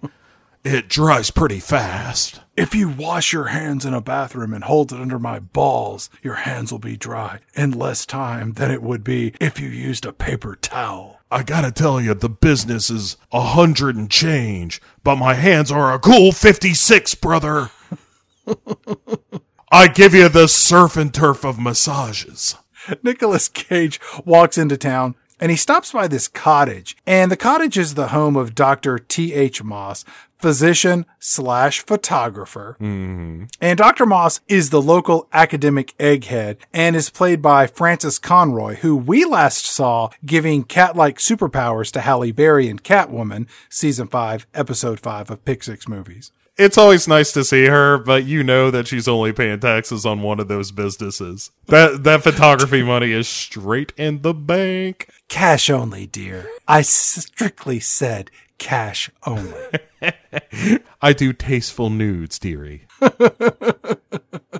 Cheap and discreet. Dr. Moss says that she's the one who takes the harvest photographs each year, and Nicolas Cage wants to see your last year's photo. And Dr. Moss doesn't have last year's photo, but she can get one and she could like re, I don't know what, like reprint it. And here some suspicion ensues. Right. And also, uh, to add to the suspicion is the giant ass book on the table called Rituals of the Ancients. Nicolas Cage is like about to thumb through it and she gets super protective in a way that's real suspicious. And he's just like, huh, she must be an avid reader. And then uh, she's like, "Hey, I gotta go. Will you get out of here?" And he's like, "Yeah, no problem. I'm definitely not going to be in the bushes right across the path." And sure enough, he goes to the bushes right across the path. And while he's hiding, he sees these two red hooded minions show up at Dr. Moss's house. And by minions, I mean two people dressed up like crimson minions from Despicable Me with large Cyclops circle viewing ports and no other distinguishing facial features.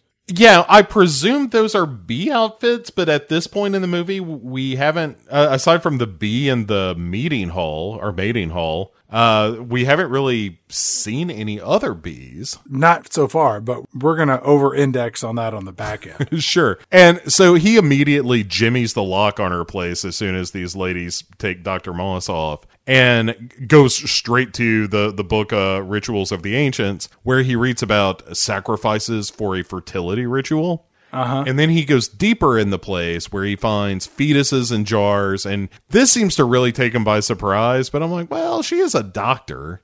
You know, it's not the craziest thing I've ever seen. And but I think he's just like, oh, gross. Uh more than it is like, you know, oh, look, fetuses, how weird. Do you remember in the high school where you and I attended that in the science center, there was like a center, there was a glass casing that was cylindrical in the middle of the pod that had like fetal pigs and frogs and other animals in it? Uh-huh. You think there was a baby in there somewhere and we just didn't notice it?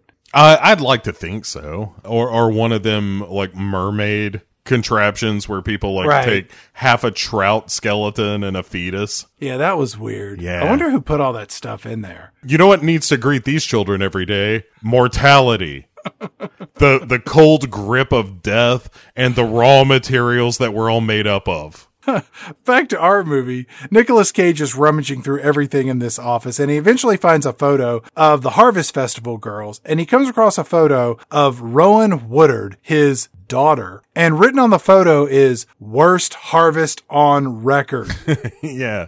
Yeah. And so Super Sleuth is like, hey, I wonder if they're going to need a ritual s- sacrifice of some kind because of a bad harvest. Why is this the worst harvest on record? Is it because of the bad honey or is it related to them not having enough babies or something else? Uh, completely uh, ill defined here, Chad. Uh, sorry to disappoint you uh, once more. Yeah, uh, who knows? Yeah, I mean, is it the honey? One would presume, but also, why is everybody just getting pregnant so important then? Is that the har- uh, I don't know. I don't know, Chad. I know. And- it's awful. And so he uh, shows Willow. He takes the, the picture of Rowan back to Willow and he's like, I need you to explain what's happening in this picture. I mean, really, I've been going over the plot in my mind and none of it makes sense. And then she's like, just kiss me, you fool. And then they make out a little bit. And that's kind of the end of the scene. I don't understand anything about this movie. Right. I mean, Willow, if if she is playing him for a fool, as as they all w- would seem to be, then her role is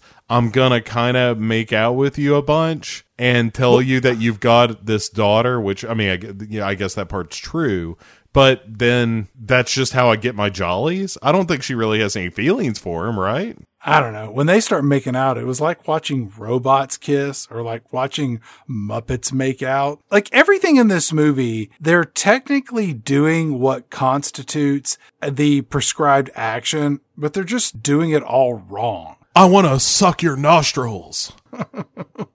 and so after making out with Willow badly, he uh he stops on his way um to see Miss Summersisle finally to help some dude load some logs onto a cart. And and then because he fucks that up, the the logs start to roll and he Right. he does like a hero I'm going to grab leap and grab this guy and knock him out of the way before the logs can uh, crush him. Wouldn't that guy be his slave for life, according to the rules taught to us by sitcoms in the 1980s? He would have to be his butler at the very least, yes. Right. Um, yeah, but it, he's like, "Hey, sorry about that, pal," and the guy doesn't say anything. He just he's you know mutely gets up and and wanders away, and he's like, "Well, that's pretty weird and also rude." And then he goes about his business. Uh, up to Miss Summersisle, where he sees some ladies tending beehives. When he realizes that he is among the bees, he runs into one accidental like and stirs up a bunch of bees and then does Yep. what every expert tells you to do, which is to flail your arms, scream, and run wildly in any direction. Correct. It's pretty great. During his uh, bee attack, he collapses and attempts to pull out one of his bee epipens to prevent him from dying. I guess he kind of does this, but not before having a vision of yet another blonde haired little girl wearing a red sweater standing near a beehive surrounded by a swarm of bees. And then we get a reprieve of the black and white dream visions earlier of the car crash, enough, enough. And then it's here that Nicolas Cage, he comes to and Dr. Moss is standing there and she says, we kept you alive by treating you with the old ways. And I'm thinking leeches, bloodletting. It's not lobotomy. Cause look, let's be honest, that normally cures what ails you. Yeah. Oh boy, that was a great weekend. I had a lobotomy and then I got it reversed.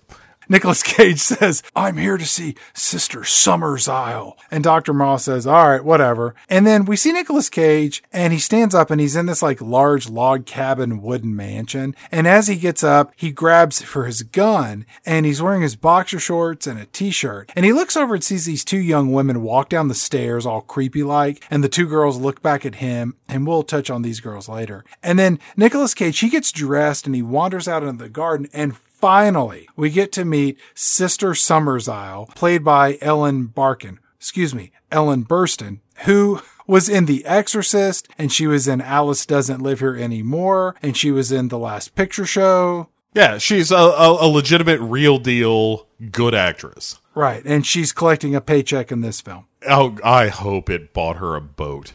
So she's like, So, Nicolas Cage, our friends the bees almost did you in. Pity. And he's like, Are you saying pity like you're, it's a pity that I didn't die from bee stings or that I almost died from bee stings? And she's just like, mm, Don't worry about it. In the background, those two young women that we saw earlier, they're hanging around as Nicolas Cage is talking to Sister Summersisle. Again, two of her hangers ons or Right. Her drones, as she calls Yeah. them later. Yeah. So uh, he's like, So can you explain the plot of this movie to me? and she's like, Well, here's the thing. You're on Summersisle. I'm the sort of the living uh, representative of the goddess mother. And you're here to investigate what you think is a murder. And he's like, Right, right. Um, has anyone murdered anyone here recently? And she's like, No, no one would murder anyone here on Summersisle. Come, let's take a walk. Then she goes into some shit about how their ants. Th- oh, Chad, this is the worst. Their ancestors uh, tried to repress the feminine. So Right. they fled to the New World where they settled near Salem, Chad. Salem, like the witch trials I, I got it. this movie can go right to hell. And then she says, in the 1850s, my great great grandmother found this island, and and we settled here, and this is where we've been ever since. And Nicolas Cage gets into some like real men's rights shit here, where he's like. So men are second class citizens here? And she's like, no, no, no, not at all. They're important. We need them for breeding. I like when Nicolas Cage gets all up in Sister Summersisle's business and he's like, Look, I'm looking for my daughter, Randy. Wait, Regina. What is her name? Rowena. Rowena? Rena. Hold on. When you take a boat out to sea, you use the sails. When you return, you row in. Rowan! I'm looking for my daughter, Rowan! Have you seen her anywhere? Nope. Yeah, she's like, piss off. Yeah, and what my favorite question he asked her though was like, "What happens when someone's born a boy here?" And she's just like, mm, "I'll never tell. Don't worry, movie. It'll never come up again." And it doesn't. No. And, and, she, and immediately she's like, "Hey, does anyone have the toy equivalent of a car?" And they're like, "Yeah, here's a bicycle." And she's like, "Right, that." The manservant brings fetches a bike for Nicolas Cage so he can go exhume the grave, presumably of his child. Right. Uh, so he does. He just goes and digs it up, and inside the car, At night? yeah, Why, why do people always dig up graves at night? Look, digging graves is hard work. The sun's quite brutal during the summer months. However, by the light of the moon, I can see everything I need, and it's a thousand percent creepier. and so inside this this coffin is a burnt doll, Right. and he's like, "I think someone's fucking with me." And then he hears a little kid like hee hee hee off in the distance, uh-huh. and follows the sound of the child to the crypt, which is now conveniently unlocked. Right. This is the one that's flooded with water. Right. That And Nicolas Cage goes inside and down some narrow steps to this like flooded chamber. the collective pisses and shits of Summersisle beneath his feet, and he's like, "I've got to get in there." But when he's down there, he finds yet another red sweater. The kind that, I don't know, any old blonde haired little girl would wear out and about town, and specifically while wandering around a watery piss shit crypt. Yeah, yeah, and this one though is for sure uh, Regina's because it has her initials, and so he's like, "Oh, she must be in here," and is like diving down into this flooded crypt or whatever, looking for her, and then somebody closes the lid up top. Right. And so he's trapped now inside this, you know, flooded crypt with only a little bit of airspace. And Yeah, but you know, when he's swimming around in this piss shit water, he sees a statue of Jesus. Why are we bringing Jesus into this movie? Or- just Christianity in general? Nobody in this movie ever talks about Jesus or Christianity. Jesus in this movie makes about as much sense as the Flintstones celebrating Christmas. oh, what if it had been a, a bee statue? That would make more sense. It would make more sense. And it would also, I think, be a better statue to find there. What if it was the honeybee from Cheerios? what if it was the Jerry Seinfeld bee? What if it was the little girl from the Blind Melon video? What if it was the bee who killed Macaulay Culkin in My Girl? we always found that movie saccharine. They would love that movie on this They island. would. Uh, they, would. they're finally like, oh, a bee has its revenge. Not since Swarm have we been so happy. Nicolas Cage is down this watery tomb and he's trapped there. And I was just wondering, is this part of the master plan of these weirdos to guide him to his untimely fate? Trap him in this underwater chamber all night long so that he would hold himself up and have hallucinations of car crashes and boat deaths and Officer Not Jane Lynch wandering around with bees on her face. Yeah, she explodes into bees in this vision he has just clinging to dear life. And yeah, thank goodness Willow shows up to let him out. She's like, What the fuck are you doing in this toilet water? You gotta get your ass out of here. Have you found our daughter yet? No, but You know I what? found Did you her. think she was down in this corpse swamp, you big dummy? I tell you. I found her sweater and also this doll. Oh, Christ. Yeah, I tell you what, Willow, you sure know how to pick 'em. Get out of the piss and shit water and go find our daughter. Look, I need you to stay here. I have a call it a detective's hunch that something bad is gonna happen. I got a detective's hunch for you. You're gonna find your ass in the hole in the ground, and you're not gonna be able to tell the difference between the two of them, you shithead. That's a riddle I'll puzzle over on my way to the emergency. See you later, Willow. And then he goes back to Miss Summersisles joint where he sees like a one-eyed dude, like an extra from the Overlook Hotel in bed with boils all over him. And then Yeah, but this old guy, when he's going door to door in Sister Summersisle's like wooden mansion cabin, when he finds this old man covered in goiters and growths and whatever, and he's got like one eye swollen, Nicolas Cage, first off, is unfazed by this as he just runs off to another door. But I was just like, it- this is the old man that's fucking all these young girls to get them pregnant. Is that what's going on here? that's right. Good for him. Uh-huh. I mean, bad for those young girls, but good for him. It's a real I mean, Hugh he's Hefner situation, yeah. because they have to let this pockmarked old dude do his business inside them to make babies. And I was kind of envious and nauseated at the same time. Well, after he leaves our, you know, one-eyed stud uh, in the bedroom, he sees Right. in another room there's an, a cherubic naked lady covered in bees. It's Sister Honey, the one from the apples earlier. Oh, I didn't even get that. Yeah, yeah, yeah. She's totally naked and she is clearly beating the Guinness Book of World Records for largest beard of living bees because it goes from her chin past her naked torso and breast, across her midriff, down to her vagina, past her thighs and down to her feet. That is going to be a tough record to beat, Bo. Challenge accepted.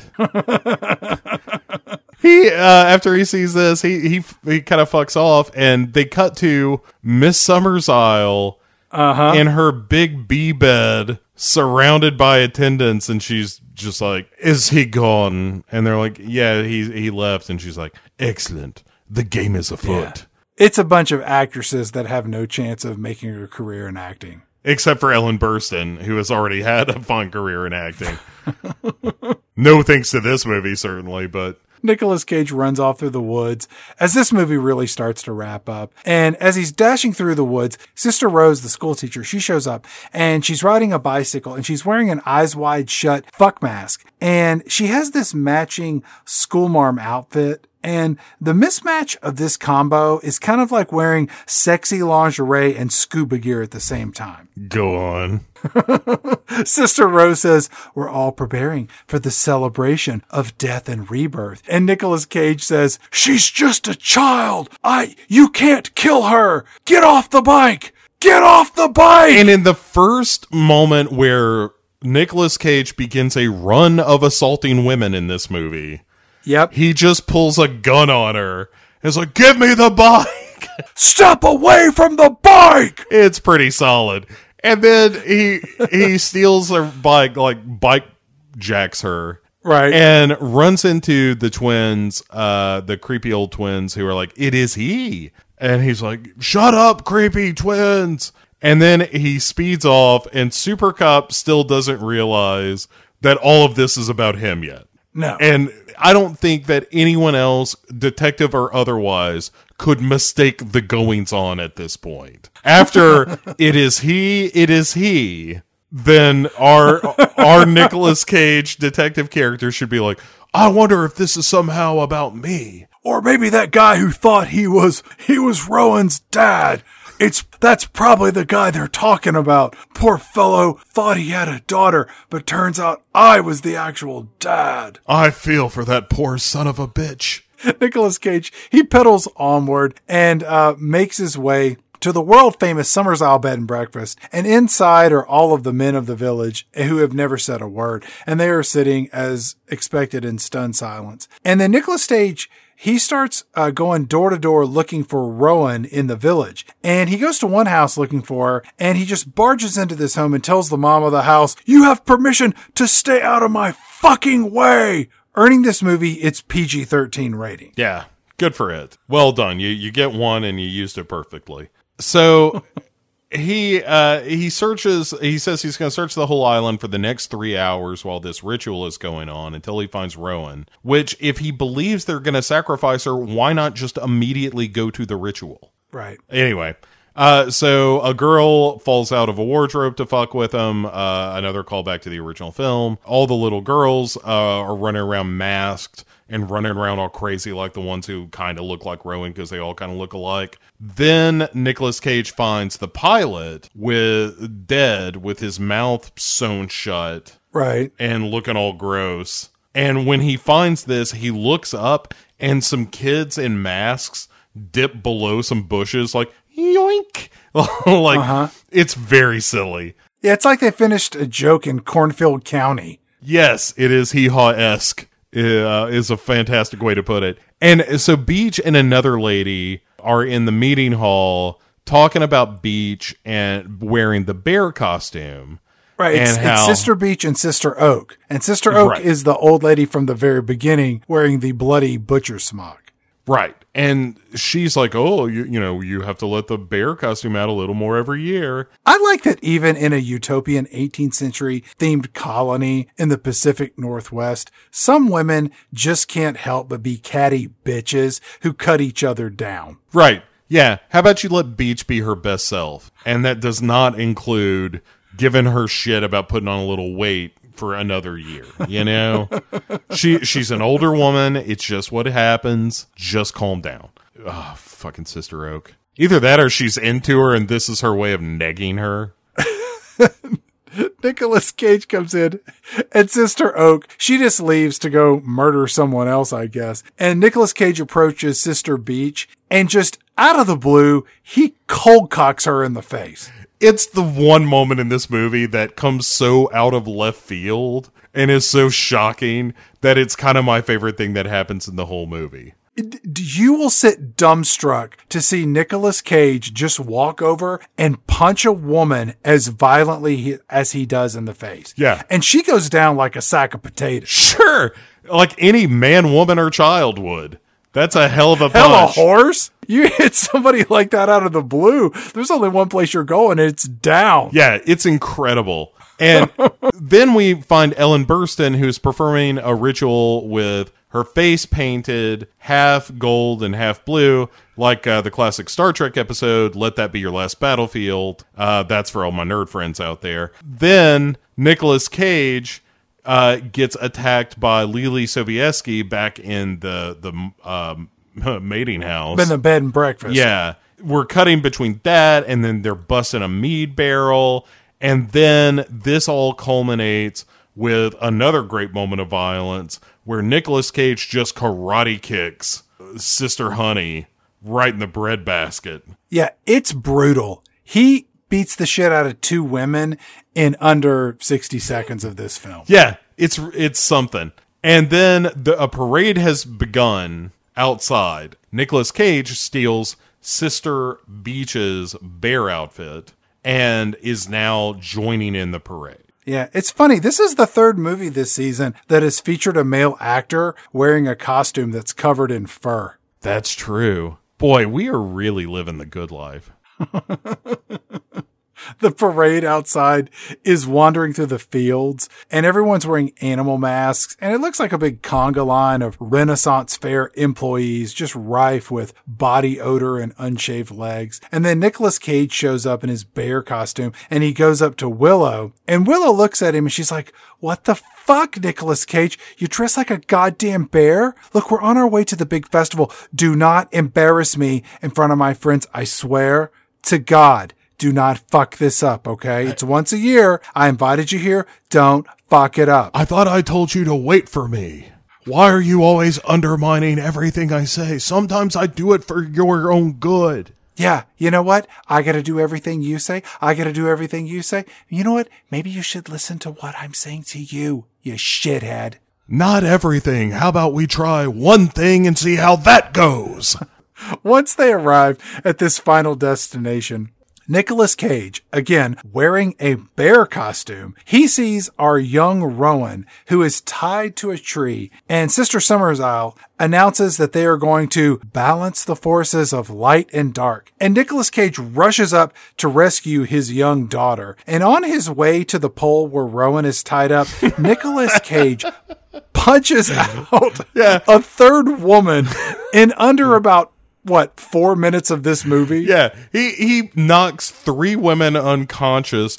You don't even have to get it in minutes in the same act of a film that is not set in a women's prison. Nicolas Cage cuts Rowan free, and the two of them escape into the woods. Father and let's call her daughter. They run across this log into the woods, and then some masked colony weirdos give chase. Nicolas Cage and Rowan, they hide in plain sight until Rowan runs off and Nicolas Cage gives pursuit, still wearing the bear costume. Yeah. This is what happens in this movie. Nicolas Cage is wearing a bear costume because bears like honey. What what I really like is when he gets all of it off but the feet and is running after in the forest with the just the bare feet on. Oh, that's pretty good. and then his cell phone goes off and it's like, "Oh, Pete, Pete, my mustache friend from California where I should be." You go, Who? Who Yeah. the hell's Pete? and he tries to ask him for help, but of course, the uh, Why does this phone call happen, Bo? Why? When it happens, you think, oh, Pete's going to hear a cry for help. This other remote cop is going to show up to save the day or show up to be. It doesn't happen at all. He just gets a phone call and nothing comes of nothing. Yeah, I- It's pointless. It, it is. Yes, you're right. It's completely pointless. The only thing I can think is that it's somehow slowing him down, and because this is the point where Rowan kind of gets ahead of him, where he's like, "Slow down, sweetie. You know, a mass of people are trying to kill you. So just if you could just pay your pace yourself a little." Then uh, Rowan leads him back to Willow and all the locals, and this is where they reveal their secret plot, which uh-huh. is they needed a stranger that was connected by blood Right. and had come there of his own free will and they basically explain here is how the plot of this movie works You have to keep your appointment with the Wicker Man. And everyone in the audience is like, the what? What the hell's a Wicker Man? Oh, yeah, that's the name of this movie. It's never Right. been mentioned once. Yeah yeah and uh you know like I, I I hate to keep just pointing to the original, but one of the things that's so cool about the original is that everyone's like, "You need to get out of here. You should leave." You know, like they're constantly telling Edward Woodward, like, you should leave uh, as soon as possible. You don't want to be here for this festival. And it's all a game, you know, like Right. they're, they know he can't go, but the fun is telling him, like, you need to go. And that's never what happens in this movie. It doesn't seem like any of this is fun for anybody. And that's kind of what I like about the original Wicker Man is when they're, by the end of the movie, when they're like doing a Yahoo Yare, like, uh, the fucking Who's around the Christmas tree at the end of, of the Grinch, except they're Yeah. around a burning Englishman. Like that stuff is awesome. And this movie, again, can't even get that right. You you can still do all your B shit, but just do the end of that movie. That's all you got to do, and it's still pretty cool. And ugh, and they fuck it up anyway. So they explain all the business with like, this is why we need you for a sacrifice. But Willow says, she's like, everything was orchestrated with care. And Sister Summersisle says, your fate was sealed many years ago when my daughter, Willow, chose to be with you. This is a story whose chapters were carefully written. And Nicolas Cage, he has a gun. And upon initial viewing, I'm thinking this guy needs to start popping skulls left and right Yeah. to just kind of wrap this up, which in his defense, he does, but it turns out that Willow took all of his bullets. Right. Uh oh. And then this crowd of weirdos, they just close in on Nicolas Cage and he just starts doing more of his signature Johnny Roundhouse boot heel face plants. But the crowd overpowers him and they proceed to start breaking his legs. And off screen, we hear Nicolas Cage just yelling in pain. Yes, and in the director's cut, this is much more graphic. It's more of a misery kind of hobbling sort of thing because in in this version, the theatrical version, you just hear the crack of the legs. You don't really get the visual so much. The director's cut is strangely better in that regard. That it feels like, oh my god, they're really, you know, kind of fucking this guy up. And then he's led up to the Wicker Man, which is a big wooden statue, sort of a, Think Burning Man, but you know, Burning Man. here's my stupid brain. What uh, it's sort of Trojan horse-ish in that it is hollow inside, so that's why they they've kind of got Nicolas Cage uh, crammed up in there. They uh, lift him up to the head, and Rowan is given a torch to uh, light the Wicker Man on fire, which he does. And he's like, "Don't do it, honey! Don't do it!" And then they all chant, uh, "The drone must die," and they watch him burn. Yeah, I was embarrassed by all the actresses chanting in the finale of this film. Yeah, and so it's worth pointing out here that this is where the bees thing comes from because in the director's cut of the movie, after they hobble him, they also put this helmet of bees on him, which is the classic, you know, not the bees, not the bees. And after they do that, then they put him in the Wicker Man, presumably because he's all jacked up and, and sedated by the bee stings or whatever. I don't know. I don't know why they do it. It's I, it's bizarre. All of this doesn't make no sense. Then we get a, a title because the movie ain't over yet. Nicolas Cage gets burned up alive in this big wicker woven figure to ensure that they have a healthy harvest the next year. Right. of something. Right. And the original again has the good sense to end the movie right there. Of just like, hey, we're done. The story's over. Like this is what you came to see. Everybody have a good night. No, but how could this movie fuck it up even more? right. Let's have a little epilogue six months later with James Franco hanging out in a bar and he and his How buddy- shocked were you to see James Franco at the end of this movie? Oh yeah, I mean it's out of nowhere. It, less, I was less shocked by Aaron Eckhart because I knew he'd been in LaBute's first movie, but Uh-huh. James Franco was a real like ho ho ho. and he's just hanging out in a bar with his buddy, and they see Willow and the sister Honey, Uh huh. and there's the sound of bees buzzing and l- the uh, sister honey asked james franco like hey are you gonna leave? Where are you gonna go when you leave? And he's like oh probably back to my place. And she's like are you gonna go alone? Do you want to do some fucking? And he's like all right. So the cycle begins anew i guess. He's now cursed with the Summersisle. Uh, you're gonna knock me up and then a few years later i'm gonna come get you to set you on fire. And he also just graduated the police academy. That right right because that's a, I, again that should be a little more explicit i think in the in this Because that doesn't matter at all that he's a cop. no and it was then- it was a big deal in like uh, again in the original like that's one of the criteria is he's a representative of the king Yeah, not in this movie. It doesn't matter. Right. It just doesn't just doesn't matter. And then you cut to black and see it, you know, for Joey uh for Johnny Ramone. And you're like, Yeah, it was dedicated to him. what the hell is that about? Uh, which it turns out that just Nicolas Cage was friends with Johnny Ramone, but it's still like I don't know what the the, the did the Ramones have a song in this movie? Um, No, yeah, it's it's it's just awful. The end. That's it. and I, I will say this: in the director's cut of the movie, there is no James Franco scene. What? Yeah, they they leave that out in the director's cut. There's the addition of the B. It's one of the rare director's cuts that's actually a little bit shorter than the theatrical cut because they include the B scene, but they leave out the the scene with James Franco and and Willow and Sister Honey. All right. Well, that's the Wicker Man. It is. it's it it's terrible. Would you recommend anybody ever watch this? It's kind of one of those movies that you hear is is terrible, and you almost need to see it for yourself to appreciate truly how terrible it is. It's not good. I mean, don't watch it expecting to be entertained by a movie for the right reasons, but I find it very entertaining because it's so bad. It's so like I- not even bonkers. It's not even that's crazy. Although when Nicolas Cage just starts decking women at the end of this movie, it is genuinely absurd.